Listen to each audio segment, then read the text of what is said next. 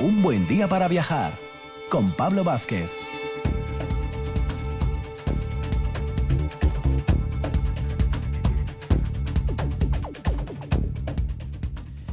El verdadero viaje de descubrimiento no es buscar nuevas tierras, sino mirarlas con nuevos ojos. Esas palabras las decía el sabio escritor y filósofo Voltaire. Buenos días, una mañana más es un buen día para viajar. El programa de la radio pública en Asturias que difunde cultura, turismo, viajes. Ese es nuestro objetivo. A modo de sumario, comentar que esta mañana va a ser muy intensa. La vamos a iniciar con nuestra sección Los grandes viajeros en la historia, donde el protagonista será el gran Vasco Núñez de Balboa. Nos hablará Albert Vázquez, el escritor. A continuación, en territorio asturiano, en el oriente, en el concejo de Onís, nos acercaremos al Centro de Interpretación de la Fauna Glacial y hablaremos con el arqueólogo Alberto Martínez. Y por último, para finalizar, dentro del turismo de aventura, hablaremos con Marta Pandiella, que está al frente de una de esas empresas, Cangas Aventura. Sin más dilación, comenzamos nuestro viaje.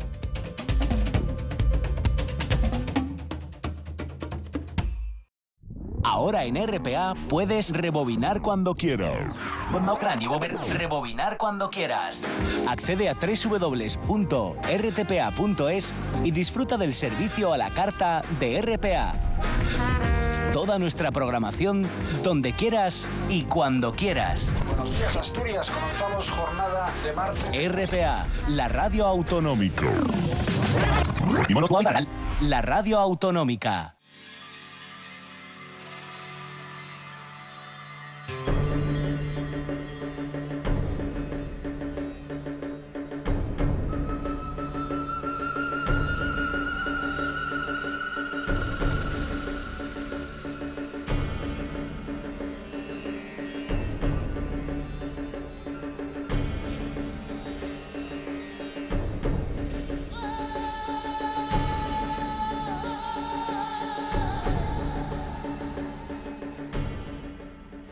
Una de nuestras secciones favoritas son los grandes viajeros y los grandes viajes en la historia.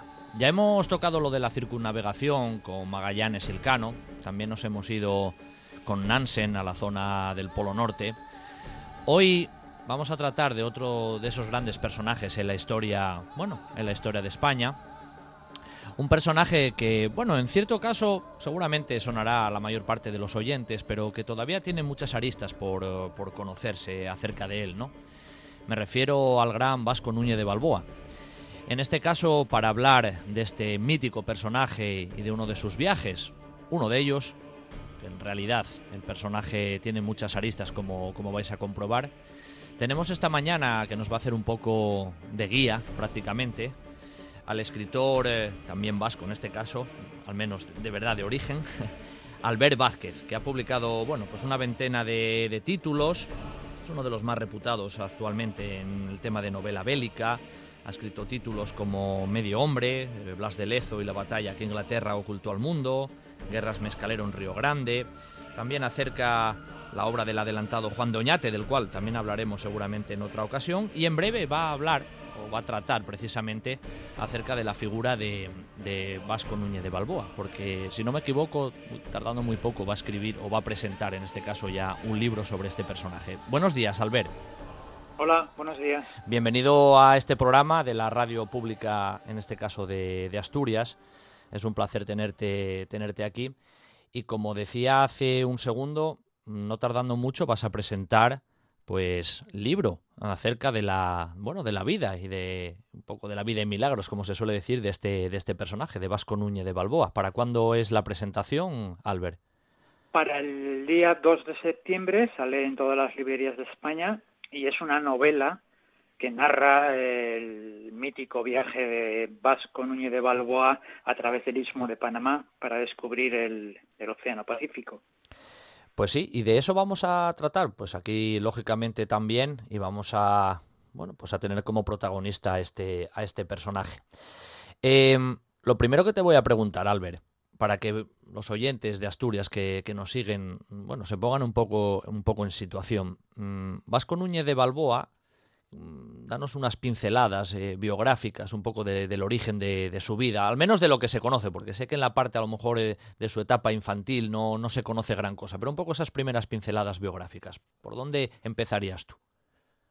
Pues eh, Núñez de Balboa es un conquistador prototípico, ¿no? En el sentido de que, bueno, es, extremeño de nacimiento, como muchísimos conquistadores que, que parten a, América. Nace en torno al año 1475, aunque como pasa con otros muchos no se sabe exactamente la fecha. Y eh, relativamente joven, eh, con 25 años, pasa a América. Eh, y como otros muchos conquistadores, es lo que llamaríamos hoy en día un segundón. Es decir, no es un muerto de hambre, no es el último extremeño del mundo, es, hijo de un hidalgo, pero no es eh, el hombre que va a heredar un montón de tierras y de patrimonio, sino que es un segundón. Y como tal segundón quiere eh, acceder a una vida mejor, a riquezas, a fama, a fortuna, ¿eh? que son los impulsos de, la conquista, y se va a América. O sea que él, bueno, es un poco también, pues, casi tú lo has dicho, ¿no? Uno de esos prototípicos conquistadores que buscando un poco seguramente mejores situaciones de las que tenía por aquí se, embarca. Pero, ¿conocemos algún dato acerca de esos primeros viajes eh, que lo tienen a él ya, bueno, pues embarcado y ya viajando por ahí, por el mundo? Eh, él lo que hace en 1500 es viajar a América, cruzar el océano. Eh, llega a las islas porque en 1500 solamente han pasado ocho años desde, desde el descubrimiento de América y la presencia española en el continente se limita a las islas del Caribe, a la española, eh, básicamente. Y ahí está, que ahí va eh, con los con los pocos que han ido hasta hasta entonces. Eh, se asienta donde están el resto de los españoles e intenta desde, mm, desde el primer día hacer fortuna, que es a lo que van, ganar dinero, ¿no? Ganar ganar oro que le pueda permitir vivir mejor y en eso está durante varios años eh, en las islas le va a regular, le va a regular, porque aunque al principio sí que consigue algo de oro y, decide, bueno, decide invertirlo en la propia isla de la, de la Española y se, instala como ganadero, no le va nada bien. No sabemos exactamente por qué no le va nada bien, se instala como ganadero, pues nos dices Álvaro, o sea, inicialmente trabaja allí con actividades al margen de lo que era la propiamente la navegación o bueno, se asienta allí un poco a hacer vida casi entre comillas normal, ¿no? sí, eh, vamos a ver, eh, ningún conquistador eh, va a América con la intención de ponerse en peligro, en peligro constantemente.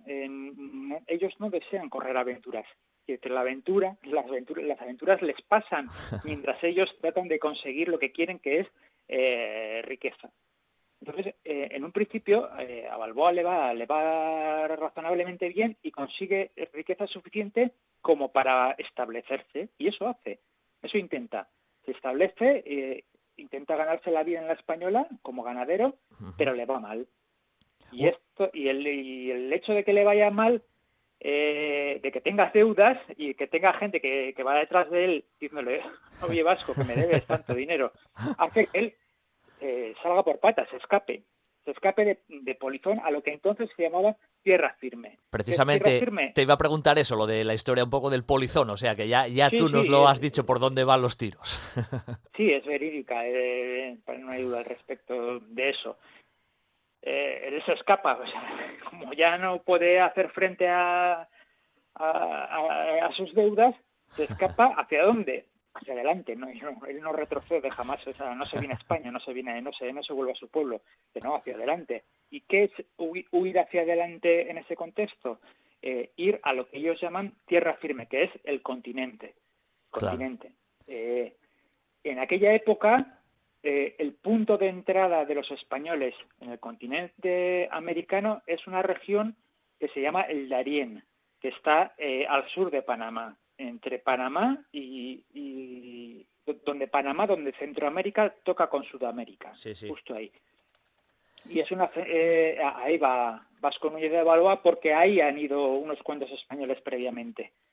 Esta es una es una zona si te dicen elige un sitio en el que nunca eh, atracarías o dirigirías tu barco, ese es el Darién. El Darién jamás hay que ir, porque es una zona boscosa, eh, de selva húmeda, eh, muy densa, muy tupida, llena de indios hostiles, donde tampoco hay demasiadas riquezas que conseguir. Pero bueno, ahí se van los españoles. Y al estilo bastante español, con tozudez. Es decir, llegan allí, se dan cuenta que no es el sitio adecuado y deciden quedarse, ¿no? Pues, pues Albert, una pregunta. Cuando estaba todavía sentado ahí en la, en la española, em, se conoce a nivel de su dato biográfico, eh, creó familia, quiero decir, se, se casó, tuvo descendencia o ahí simplemente lo tenemos ahí solo. No, no, no, no. Eh, eh, no sabemos si tiene descendencia. No tiene descendencia reconocida. Los españoles, ojo, eh, porque desde el principio eh, apuestan por el mestizaje y los reyes católicos en ese sentido alientan los matrimonios mixtos entre, entre como ellos decían, cristianos e indias, eh, indios y cristianos. Creo que eso es un dato además relevante, eso que acabas de decir, que al final casi desde la misma corona se, se postuló por esa situación de mezcla. Sí, sí, sí, la menor duda. Quiero decir, esa, esa es la gran diferencia entre el imperio español y el imperio inglés, por ejemplo. Eh, Gran diferencia. ¿eh? enorme, capital.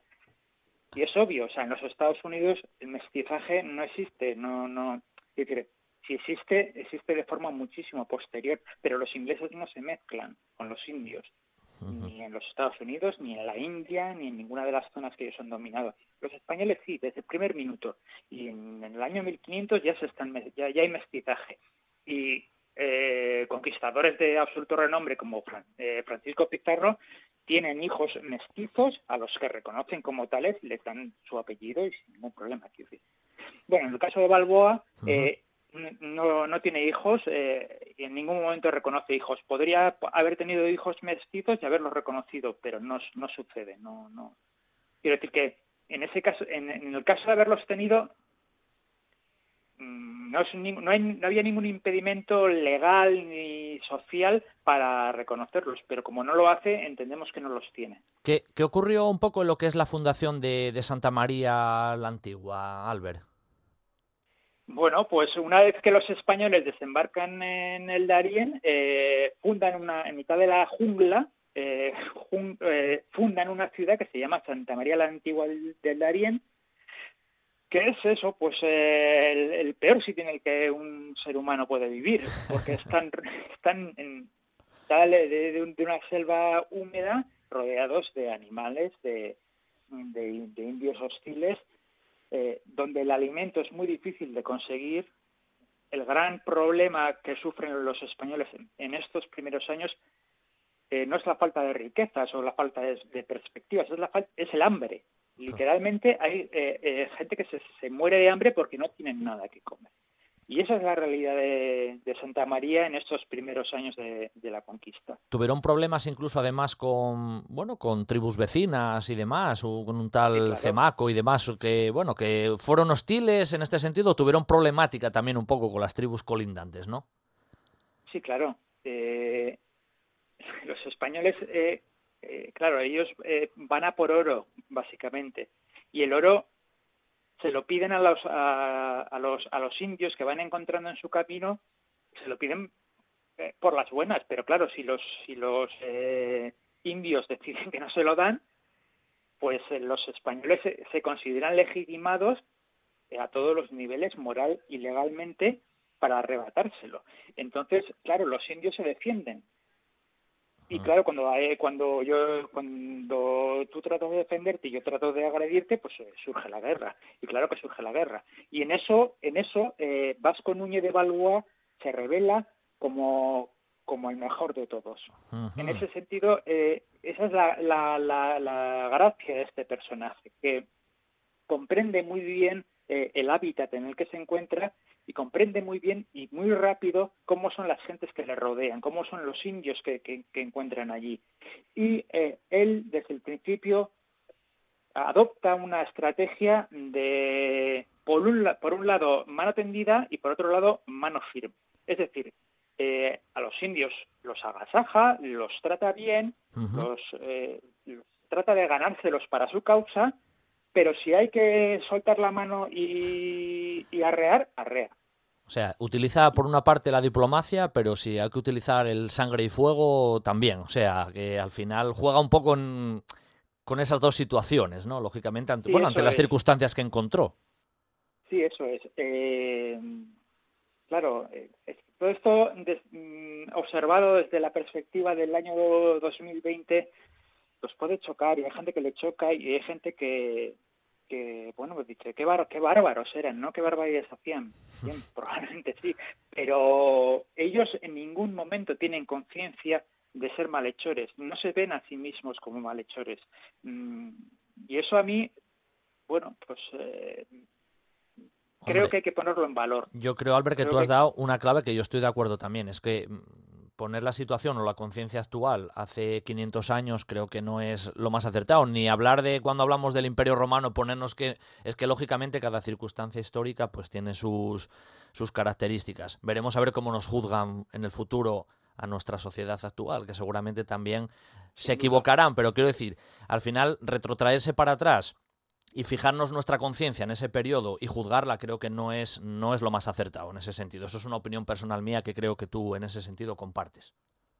Sí, claro. Eh, yo por eso narro la, la vida eh, de Vasco Núñez de Balboa y además no omito la, la parte que hoy nos, nos puede parecer más brutal, ¿no? Pero para ellos era, era algo natural. Ellos provienen de un mundo en el cual eh, la guerra está al orden del día y no pasa nada por por matar a tu, adversario, ¿no? Y lo hacen de una forma, pues eso, natural en el sentido de que ellos no se tienen no se tienen a sí mismos como malos y no consideran que están haciendo algo malo. Porque hay gente que, me rebate este punto de vista y bueno, eh, se rebate con argumentos, yo, yo estoy dispuesto a escuchar. Claro. Pero evidentemente. Pero claro, eh, no sé, la gente dice ya, pero es que el, malhechor moderno tampoco se ve a sí mismo como tal. No, perdón. Eh, si yo atraco un banco sé que estoy haciendo algo que no se debe, no sé. Sí, sí. Otra cosa es que diga, bueno, pues yo lo hago y lo hago, ¿no? Y me chupo con ello.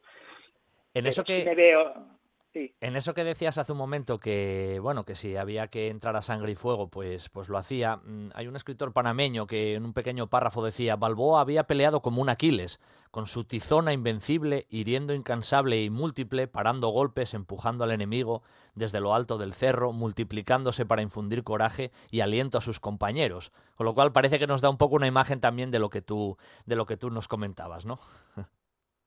Sí, Hombre, también es cierto que de los conquistadores tradicionalmente se ha hecho una épica que a mi juicio no corresponde con la realidad.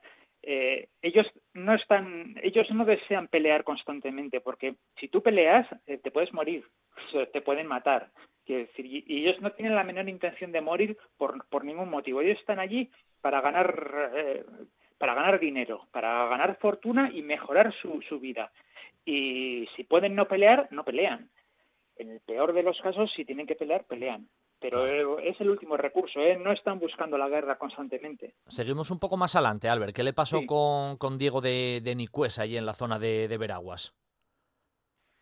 Eh, esa es la parte que, más oscura porque, porque eh, después de, hay una lucha de poder. Eh, Balboa, de algún, de, no de facto, pero sí entre los que están eh, allí, o sea, los que físicamente, los vecinos, como se llaman ellos a sí mismos, los vecinos de Santa María, eh, consideran a, Balboa un, gobernante eh, pues de facto, ¿no? Y él, por, porque tenía, debía tener un, un carácter o una forma de ser que se ganaba a la gente, ¿no? ¿Y qué sucede? Que eso choca con, con, los que realmente mandan allí. Y, en Veraguas hay una, una lucha de poder, simplemente. Eh, unos todos todos quieren eh, mandar y, y, y, Balboa también. También porque el que manda, pues, eh, no sé, adquiere mayores privilegios. Estamos hablando de una comunidad muy pequeña, ¿eh? Quiero decir que hablamos de Santa María, pero que nadie piensa que aquello es una gran ciudad. Claro. Es un pueblo, es un pueblo eh, formado por cabañas eh, en mitad de la jungla y no sabemos exactamente cuánta gente vive, pero podemos estar hablando de, de 200 personas o por ahí, ¿eh? No es mucho más. Vamos, que ahí, em- ahí empieza un poco... que son muy pocos... Sí, sí, sí, perdona que te corté, que a lo mejor era una población muy reducida. sí, a pesar de que son muy pocos, porque los conquistadores siempre son muy pocos, entre ellos se entablan eh, grandes luchas para, para asumir el poder y para, para, ir hacia adelante. Hay un poco lucha de egos eh, personales, lógicamente. Ahí empieza también un poco lo que es la conquista del istmo de, Panamá, más o menos, lo que es un poco el, proceso, la, el avance, ¿no? En este caso, hacia ese entorno. Sí, eh, después de todas esas luchas de poder, eh, Balboa queda como eh, gobernador interino de, la región, ¿no? Ya digo que soy el gobernador, eh, gobierna eh, ante muy poca gente, pero gobierna. Sí, sí. y él, él eh, ya sabe que, en España, en la España europea, esto no se va a admitir. O sea, no le van a admitir a él, porque él, él sabe que en todo momento es una especie de, mm, de convidado, bueno, pues no sé cómo decirlo, es, es, la persona que ha llegado y se ha impuesto, pero no es con no es la persona que les gustaría a los de Castilla, ¿no? A los que está el rey eh, que está que está que está en España. Él, no es el no es el hombre del rey, es uno que está allí, ha llegado por mérito propio y por echándole morro y echándole valor y echándole coraje, ha llegado a, la gobernación del, territorio de tierra, tierra firme, pero sabe que mm, no le van a dejar que, se quede ahí eh, al mando. Entonces, ¿qué hace? Eh, antes de que le manden un nuevo gobernador desde España, las cosas van lentas, porque claro, las noticias tienen que ir de un lado al otro del, océano y tiene que nombrar, tiene el, rey tiene que nombrar un nuevo gobernador y tiene que enviarlo.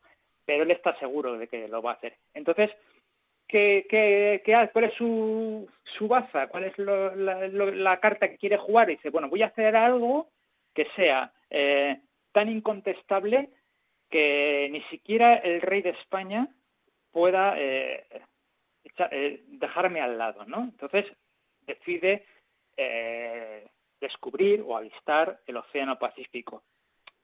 Dicho así, puede sonar un poco raro, pero para entonces él ya, ya tiene noticias de que existe un otro mar, ¿no? Un mar diferente, que ellos llamarán el mar, el mar del sur, porque exactamente en el punto donde ellos están el, Pacífico está no, no está hacia el oeste, sino hacia el sur. Y es lo que quiere, lo que, lo que pretende Balboa con, con, esta operación, dar un golpe de efecto, dar un puñetazo sobre la mesa, decir aquí estoy yo, reivindicarse, reivindicarse a sí mismo y, decir que ni Cuesa ni, ni nadie, que el, el, auténtico rey del Darién es él. Albert, le costó mucho a Vasco Núñez de Balboa llegar a avistar, como tú bien dices, ese, ese mar del sur, ese futuro océano Pacífico. Quiero decir, en tiempo estamos hablando, se encontró con mucha problemática, se enfrentó con, tribus indígenas. ¿Qué ocurrió por ahí un poco resumidamente en ese periplo, hasta que avistó el mar? El, viaje dura veintitantos días, veinticinco días más o menos, eh, y no cruzan por el sitio más, más corto, pero bueno, eh, no, cruzan por un mal sitio, pese a lo cual estamos hablando de, mm, de ascenso a sierras, a montañas, eh, de selva muy cerrada, de, avances extremadamente lentos en muchas ocasiones, hay días que no avanzan prácticamente nada, y se encuentran eh, cuatro cacicazgos, o sea, cuatro caciques que les hacen que les hacen frente, ¿no? Y, tienen que luchar contra ellos. Eh, es un viaje bastante penoso, bastante complicado y en el cual los españoles eh, lo dan todo, ¿eh? porque ellos están, vamos, esa es también una forma de ser muy propia de la época y de ellos. Cuando se les mete algo en la cabeza, en la cabeza eh, no dan su brazo a torcer, no, no, no dicen, buf, esto igual mejor lo replanteamos mejor y ya, ya, ya veremos. Son testarudos, ¿no? Son testarudos. Sí, porque, porque ellos consideran que se es la, la, oportunidad de su vida, se lo están jugando toda una carta y lo tienen que hacer. y venga, adelante, y lo hacemos, porque si no, ¿qué nos queda? ¿Qué nos queda? ¿Volver a, a España, volver a Extremadura, a mi pueblo y morirme de hambre allí. Llegar derrotado, llegar sin fortuna, no, no, no. Inviable. Sí, sí, y van hasta el final. Hay que pensar una cosa, estos hombres, como Balboa, eh, se convierten, desarrollan en estos, en, durante la conquista, en estos lugares, caracteres asombrosos. E, este hombre en su pueblo sería uno más. Claro. Eh, eh, y los que acompañan a, a, Balboa serían gente normal y corriente, que, no, son, no, son, ni, ni, ni, héroes, ni malhechores, ni nada, gente normal que de pronto, trasladada a un mundo completamente diferente, para ellos se convierten en superhombres en el sentido más, no sé, más heroico del, del, término y hacen cosas que dices, bueno, esto, ¿esto qué? O sea, sacan, sacan fuerzas de casi de donde a veces no, no se ven y que ellos mismos se transforman. La gente que hace trekking no, no hace, esta ruta no la hace, porque no se puede hacer, porque es, es inhumano. O sea, no, no, sé, no hay ser vivo que pueda atravesar la jungla de esa forma como lo hicieron ellos, no, no, no. Y es van y lo hacen. Claro, con el equipamiento eh, que llevan en, en 1513, que es nada, su ropa normal, y encima los que tienen coraza van con la coraza. Oye, Albert, una pregunta. De esos cuatro indígenas, de esos cuatro caciques ¿no? que se encuentran en el camino, hay uno de ellos que, si no me equivoco, es Careta, ¿verdad? Pero ahí hay una historia un poco también especial, algo por, por detrás, ¿no? Incluso en la biografía de Vasco Núñez de Balboa. ¿Te refieres a que Careta le da a su, a su hija? Sí, sí, sí. Eh, sí, bueno, pues, pero es algo muy normal también. Eh, y es que los, los indígenas de esta zona del mundo y de otras partes de América eh, agasajan eh, a, los recién llegados, es decir, tratan de ganárselos también eh, ellos de alguna forma entregándoles regalos y, de una forma más natural le entregan a, una, a un ser humano, ¿no? O sea, a su, hija para que se case con ella y, ya está. Y, a, a Balboa no, no debió de gustarle mucho porque era demasiado joven. claro, esto Sí, sí, sí, Probablemente fuese una niña.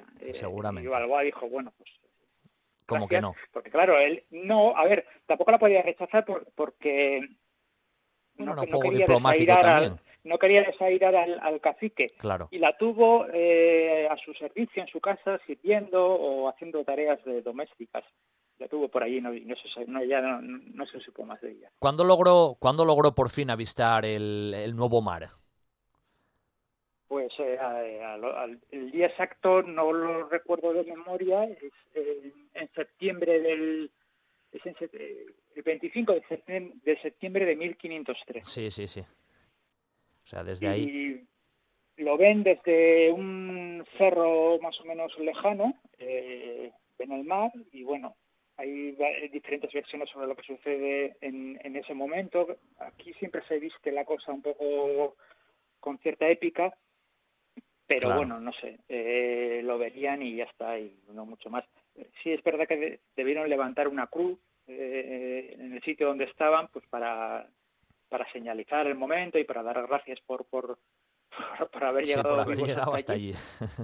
y siguieron y no, hay mucho más que decir. Exploraron la zona. Eh, sabía Balboa que allí estaba una isla que se llama la Isla Rica de las Perlas, eh, nombre, muy evocador. Eh, eh, bueno, pues la llevaba buscando tiempo, esa isla, porque habían dicho, los, los conquistadores siempre funcionan por, me han dicho que, me han dicho que, me he enterado de que, y, con eso se, se, se, vamos, se conquista el Perú. Bueno, como no tenían Twitter, ni, ni Facebook, ni Instagram, pues tenían que moverse un poco por el boca a boca. Eso es. Eh, los, los, los, indios, que tampoco son tontos, eh, aprendieron muy rápido que la mejor forma de quitarse de encima a los conquistadores, a los españoles, era decirles que, eh, mira, tú sigues un poquito más a ese río y a unos a unas 20 leguas hay un sitio maravilloso donde hay los suelos están pavimentados con oro y, y todos los españoles ¿qué me dices? y se van rápidamente. Y esa, y esa, es la forma que tienen a lo largo de toda, América, de toda América y de forma repetida en el, en el tiempo que tienen los indios de quitárselos de encima. Claro. Así surgen surgen mitos como el, Dorado. Claro, claro. La ciudad del Dorado es, es un mito de una ciudad, pues eso, donde donde todo está hecho de oro, pero se, le inventan los indios para quitarse de encima a los españoles. Oye, Albert. efectivamente funciona. Él, él estaba allí en 1513 avistando ese nuevo mar y fallece en 1519. Resúmeme un poco esa parte final de la vida de, Vasco Núñez de Balboa. ¿Cómo, ¿Cómo terminó un poco sus días? ¿Con cierta fama, más en el olvido? ¿Cómo fue un poco esa fase, esa fase final? Termina como en, muchos casos de, muchos eh, conquistadores españoles terminaba mal. Eh, en, el, 1514, eh, un año después de que eh, apisten el Océano Pacífico, llega ese gobernador que, que él sabía que tenía que llegar, que se llama Pedrarias, que es una de las de las eh, figuras más negras de la historia de la, de la, conquista española de América. Eh, a diferencia de, de Balboa, Pedrarias eh, no, no, no conecta con el, con el Darién, no conecta con el lugar y desde el momento en el que desembarca se produce un gran choque entre Balboa y Pedrarias. Sí. Eh, claro, Balboa se, se, pone a las órdenes de Pedrarias pues, pues, porque el gobernador, quien manda, ahora ya es él y lo ha nombrado el rey. Claro. Y, pero no, en ningún momento, en ningún momento hay, eh, no hay acuerdo entre ellos, no hay, no hay feeling, no, de ningún tipo. Y incluso hay un cura que media eh, y casa a Balboa con, la, con una hija que Pedrarias tiene en España, que ha dejado en España la casa por poder, se casan por, por, poderes. Sí, sí, sí. sí. Eh, entonces se convierten en suegro y yerno, pero ni por esas, ni por esas. Y, y la cosa va a acabar muy mal cuando Pedrarias eh, ordena que se capture a, Balboa, que anda eh, anda suelto con el Darien, eh, ya no es gobernador, no es nada, pero anda trazando planes. Él todavía es un hombre joven, tiene en el año 19 tiene 44 años más o menos. Sí, sí. Eh, y está, pues eso, eh, en su casa, es una persona que está completamente adaptada, que eso, esto es importante, y, ellos se diferencian entre los que están adaptados, que se llaman a sí mismos vaquianos, es decir, hombres que ya eh, no tienen fiebres, no tienen problemas de, de salud, que viven, que están adaptados, ¿no? A diferencia de los que recién llegados, sí, claro. que, lo pasan bastante mal. Claro, claro, claro. Entonces, eh, él está muy suelto, eh, eh, crea empresas, crea proyectos, quiere volver a la isla rica de las perlas, quiere explorar el mar, el mar del sur, que lo considera suyo, y claro, esto a Pedrarias no le gusta nada y decide que se acabó y lo manda a capturar y ahí prácticamente ya acaban sus días. ¿Cómo, cómo, cómo muere? Eh, pues nada, lo, en, la captura está presente Francisco Pizarro, más tarde será el, el, conquistador del Perú. Sí, claro. Eh, son amigos porque eh, Pizarro ha estado presente en, la expedición de descubrimiento del, del, Pacífico. Son amigos, o por lo menos son personas que se conocen muy bien, ambos son vaquianos, Balboa y Pizarro, y Balboa pues cuando le cuando Pizarro lo captura le dice le dice cómo me sales tú con estas no me, así me vienes tú a recibir y Pizarro dice es lo que hay tío. Aquí estamos todos a, lo que diga el gobernador entonces nada lo lo capturan lo llevan a una pequeña ciudad o población que hay por ahí que se llama Acla eh, en la costa atlántica de, Panamá y lo, lo ejecutan junto a, a, varios eh, amigos suyos. De sus hombres, ¿no? sí, eh, le, le, acusa falsamente de estar tramando una rebelión. No es verdad, eh, Balboa no está tramando una rebelión. Pero para Pedrarias, eh, para el gobernador Pedrarias, Balboa es, es, un verso libre, ¿no? Y no lo puede permitir. Es un estorbo, como quien dice para él, ¿no? En realidad. Pues no estoy tan, no sé hasta qué punto es un estorbo, porque allí hay sitio para todos. Eh, que, ya. No sé, estamos hablando de territorios. Mira, mira lo que es América. Que, claro. allí, allí pueden ir donde quieran y pueden explorar. Pero bueno, hay inquina, hay inquina casi personal, o sea que al final, bueno, se mezcla un poco todo. y esto es una característica muy propia de los conquistadores, que acaban eh, mal, eh, en muchísimas ocasiones acaban mal entre ellos.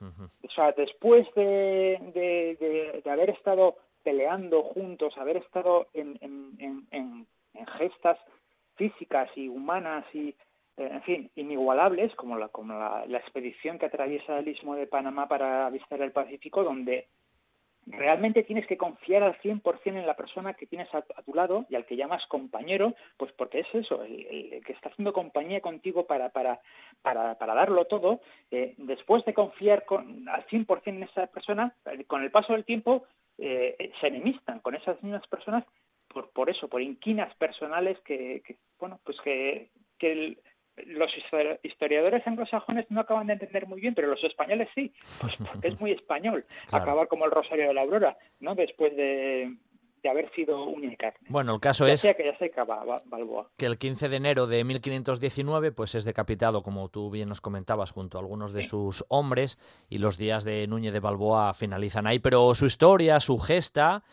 sigue presente, la recordamos y tú específicamente la recuerdas en tu libro que, como decías al principio, se presentará el próximo 2 de septiembre. Así que nada, te deseamos mucha, mucha suerte y además te emplazo para una próxima ocasión y hablar de alguno de otro personaje que tú también has tratado intensamente de ellos en esta misma sección. Te agradezco mucho que estés con nosotros esta mañana, Albert.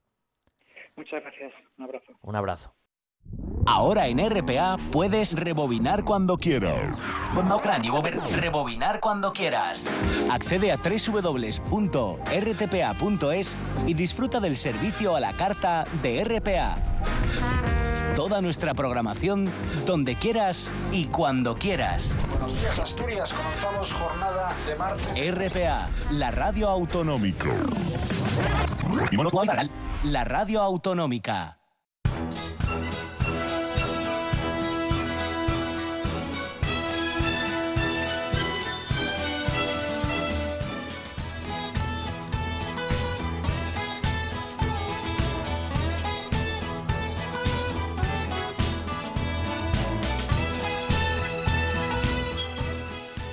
Después de este apasionante viaje en la historia, venimos a territorio más cercano, ya de nuevo en, Asturias. Vamos a irnos un poco al, oriente de la, región, donde en Avín, en este caso, nada, muy cerca de, de Benia de Onís, de la capital del concejo de Onís, yendo ahí por la carretera, por la AS 114, nos encontramos con el, bueno, con el centro de interpretación de la fauna glaciar, que en este caso, bueno, tiene como protagonista esa cuevona de Avín, la Peruyal. Y para hacernos un poco de, guía, nunca mejor dicho, tenemos, tenemos esta mañana al anfitrión perfecto. Alberto Martínez Villa, arqueólogo, historiador, además es uno de los gestores científicos del Centro de Fauna Glacial de, de Onís, por lo tanto, mejor que él, imposible. Buenos días, Alberto. Hola, buenos días. Un placer tenerte aquí con nosotros esta mañana en un buen día para, para viajar. ¿Qué es esto de la fauna? ¿Qué es esto de la fauna glacial? Vamos a ponernos un poco ahí en, situación con, el oyente para cuando os visite. ¿Qué es eso de la fauna glacial, Alberto? Bueno, la, fauna glacial eh, lo que intenta recoger es un término un poco genérico si se quiere, eh, pero que quiere hacer referencia a este, especialmente y concretamente a lo que serían eh, especies que habitaron en, nuestro territorio allá por el Pleistoceno. Estamos hablando pues de hace entre 12.000 y 45.000, 50.000 años eh, antes de, nuestra era.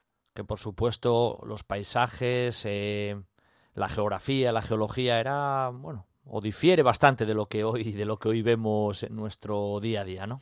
Sí, sí difiere, sí difiere bastante si empezamos por lo, que es la orografía, pues eh, posiblemente en momentos de, mayor actividad glacial, la, línea de costa, por ejemplo, estaría 4 o 5 kilómetros más adentro de lo que de la actual línea de costa.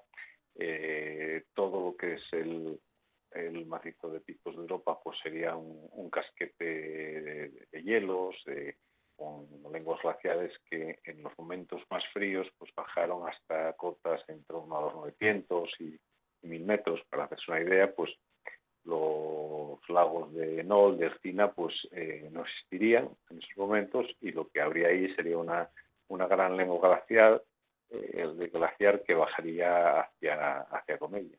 Lógicamente esas bueno esas condiciones que tú nos explicas un poco a nivel a nivel bueno paisajístico no y geológico y, y climatológico nunca mejor dicho también trajo consigo una modificación de, de la fauna o de la fauna que nosotros tenemos hoy como conciencia habitual de lo que es ese entorno hoy era totalmente también diferente pues sí, habría, eh, tendríamos especies eh, que aún hoy perviven, por ejemplo, el ciervo o la, cabra, eh, que son especies bueno, que se adaptan muy bien a, muchas circunstancias, y otras especies como el mamut que desaparecieron. eran especies muy adaptadas al frío, muy especializadas en condiciones frías y según se fueron retirando los hielos y, calentando el clima, pues se fueron retirando poco a poco hacia, hacia zonas de, Siberia hasta que no, tenían ya muchas opciones, eh, entran en una especie de, estrés eh, eh, de especie y terminan desapareciendo. ¿no? Alberto. O el, o el rinoceronte lanudo también, que era otra de las especies que parece de, mentira, ¿no? Pero bueno, eh, eh, correteaban por, nuestras montañas eh, rinocerontes, además de especies que eran de un, gran, de un gran tamaño. ¿Y qué, qué, se encuentra, Alberto, el turista, visitante, ya sea de fuera, ya sea de Asturias, cuando se acerca a la cuevona de Avín? ¿Qué, qué se encuentra en ese, en ese recorrido?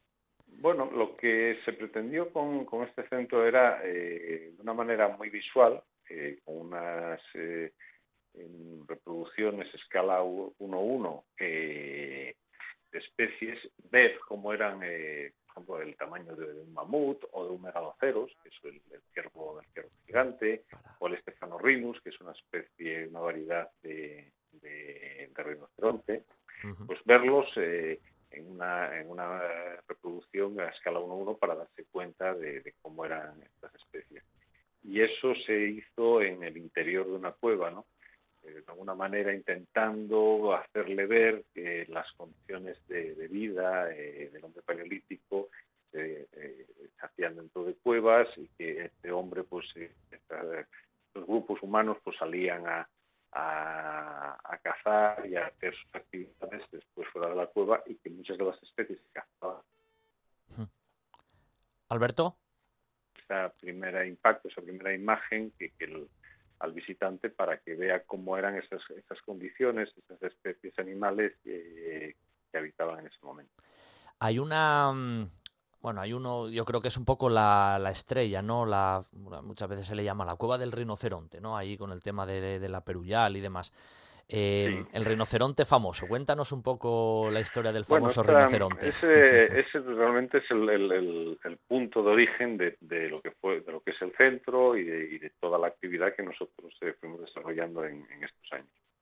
Este es un fósil, un fósil que está dentro de, una cueva a la que se, accede por, se accedía por una cima. Hoy en día se ha acondicionado la, entrada y este fósil fue descubierto en los años eh, 70, eh, 75 para ser más concreto. De hecho, este es el este año sería el 50 aniversario, pero bueno, las condiciones en las que estamos no, nos lo están permitiendo hmm. celebrar.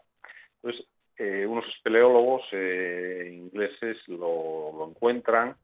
Eh, en principio se cree que son restos fósiles de, un oso que había entrado en la cueva, por alguna gatera y habría quedado ahí invernando y habría muerto allí.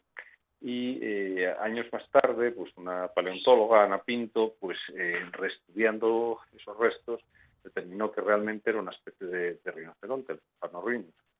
Eh, y desde ahí, bueno, pues ya se retomó la idea del centro, se hizo una reproducción de del fósil en el mismo centro y se, bueno, eh, en otras especies de, animales, de otros restos fósiles de, la zona también se, expusieron en, ese tema.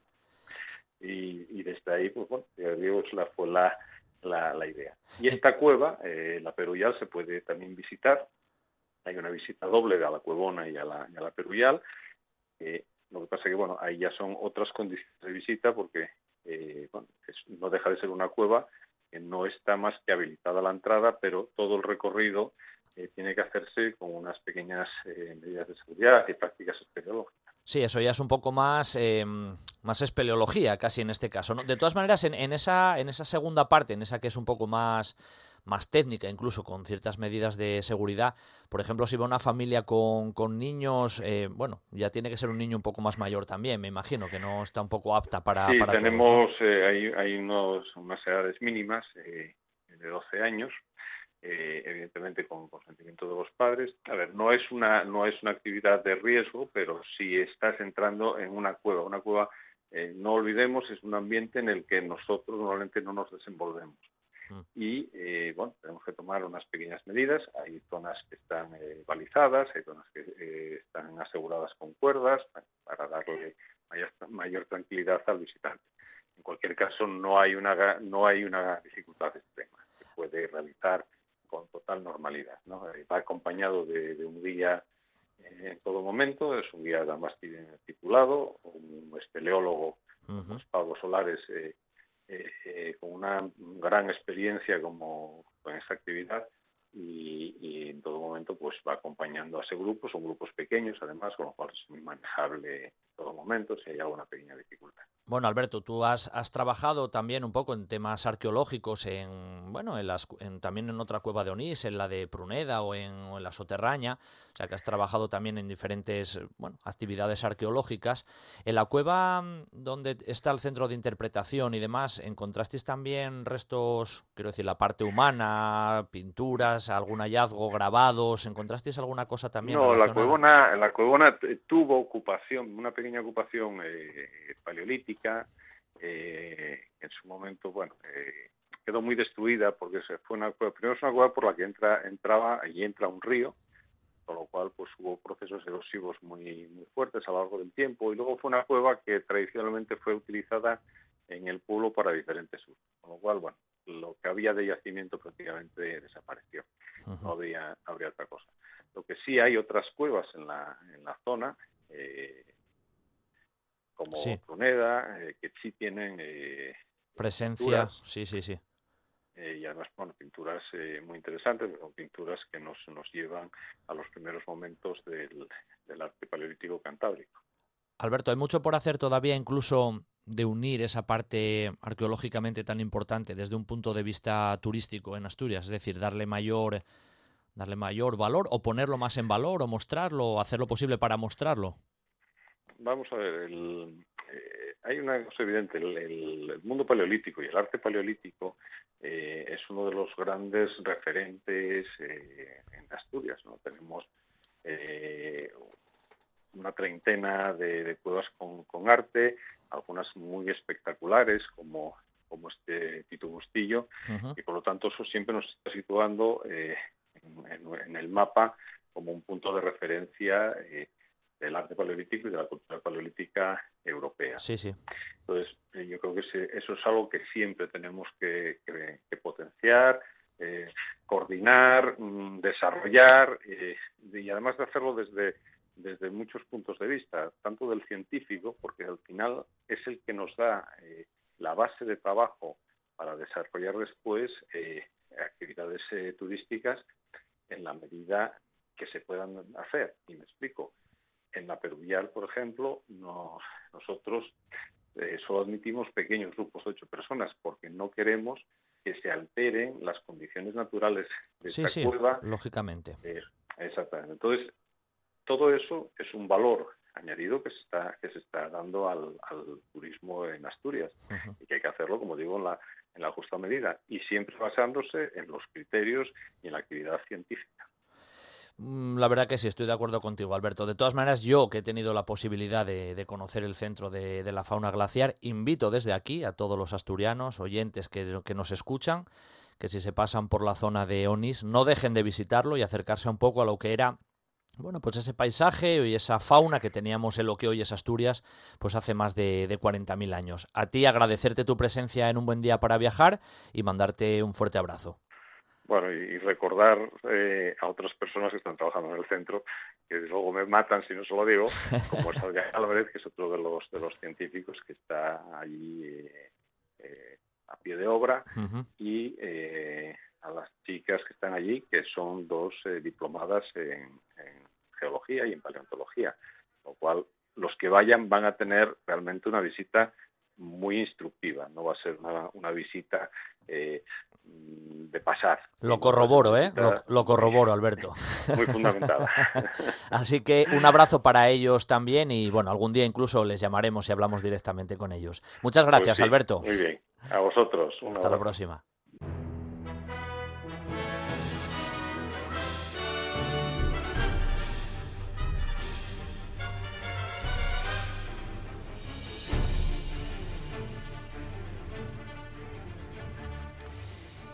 Estos últimos minutos que tenemos de programa los vamos a dedicar a la aventura. Porque en Asturias el turismo de aventura y actividades al aire libre tiene mucha, mucha importancia. Y aunque en una próxima ocasión hablaremos más intensamente incluso de estas actividades, vamos a acercarnos a hablar con Marta Pandiella, que está al frente de, bueno, es una de las que está al frente de Cangas Aventura, esta actividad de turismo activo en la región, y que ya la tenemos al otro lado de la línea. Buenos días, Marta. Hola, buenos días. Un placer tenerte aquí en un buen día para viajar. Lo primero que te voy a preguntar, Marta, es cómo, cómo surgió la, idea de, Cangas Aventura y, quiénes sois, porque no solamente estás tú ahí como, bueno, como imagen visible en este caso o en este caso también oyente, ¿no? Sí. Bueno, pues nosotros siempre trabajamos, bueno, mi marido, porque es una empresa familiar. Somos una empresa familiar, entonces mi marido siempre trabajó en deportes de aventura, estuvo en la compañía de guías de montaña de Cangas de Onís, luego llevamos el refugio de la Vega de Nol unos cuantos años y luego ya empezamos con Cangas de Aventura. ¿En qué año empezasteis pues, más o menos? ¿Qué año sería cuando empezó Cangas pues Aventura? creo que fue en el 93. Pero bueno, siempre vuestra vida laboral... Hace 27 años, sí. La Habéis estado relacionado. De, de Manolo Villarroel siempre fue relacionada con esto, sí. Bueno. Con deportes de aventura os, os dio un poco por meteros en esa cuestión porque en Asturias, yo decía en la entradilla, tenía tirón y yo creo que ahora sigue teniendo tirón. Sí, yo creo que cada vez más, sí. ¿Qué tipo de, actividades estáis, estáis desarrollando habitualmente desde, desde Cangas pues, Aventura? Tenemos de todo, ¿eh? tenemos el descenso en canoa, tenemos rutas en cuasi en buggy, tenemos motos de agua, tenemos descenso de cañones, paintball, eh, espeleología, parque de aventura en los árboles, tenemos de todo. ¿Dónde, dónde, estáis, dónde estáis ubicados? Un poco como, como pues punto de referencia. Bueno, tenemos oficinas en Cangas de Onís, en Arriondas, que es donde tenemos la base, que es una finca grande, donde salimos con la canoa, y tenemos oficina también en Ribadesella. O sea que tenéis un poco la parte, en la parte más oriental de Asturias, tenéis un poco lo que es vuestra actividad en este caso, ¿no? Normalmente. Sí, sí. ¿Cómo estáis viviendo esta nueva situación en la que estamos pues, todos metidos? Bueno, estamos un poco eh, asustados porque no pensamos que iba a haber tanta gente. Bueno. Eh, lo que es el mes de julio nunca hubo tanta gente como este año. Siempre venía, empezaba a venir la gente a partir de San Fermín, era cuando empecé, empezaba a mover la gente y este año, pues en julio, la verdad que tuvimos mucha gente, como un agosto. O sea, estáis, estáis viviendo en julio, habéis vivido en este caso julio como si fuera ya prácticamente el mes de agosto en el que, en el que estamos. Sí, sí, es verdad que en junio no trabajamos, ¿eh? todo lo que eran despedidas y todo eso, ya no hubo nada en junio, ni colegios ni nada. Claro. Abrimos a partir del 15 de junio y en julio sí que empezó a venir mucha gente y hay mucha gente, mucha gente. Sí, Marta, porque en realidad vosotros eh, en vuestra actividad el tema de viajes de estudios y de, ese turismo de jóvenes que vienen esos meses de marzo, abril, tiene mucho tirón también.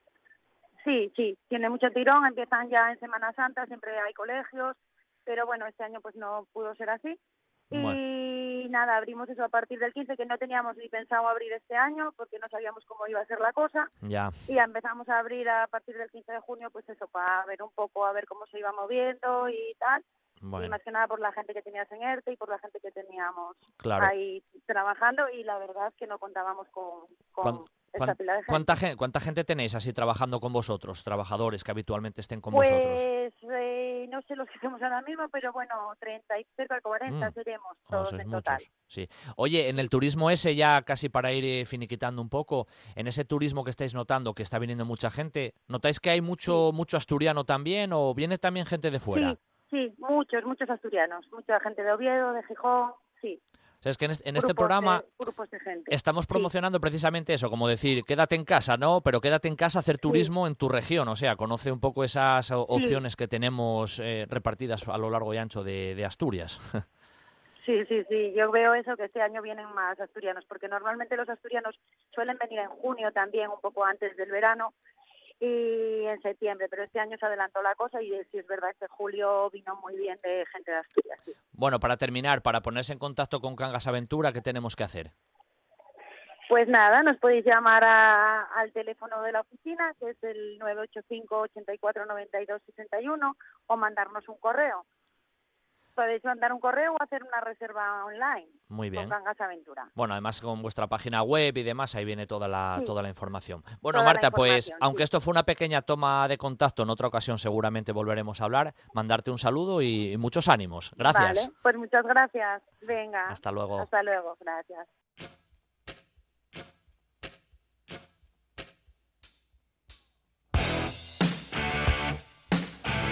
Y hasta aquí nuestro programa de hoy. Mañana, de nuevo, será un buen día para viajar, no lo duden. A los mandos, Quique Reigada, al micrófono, servidor Pablo Vázquez. Hasta mañana.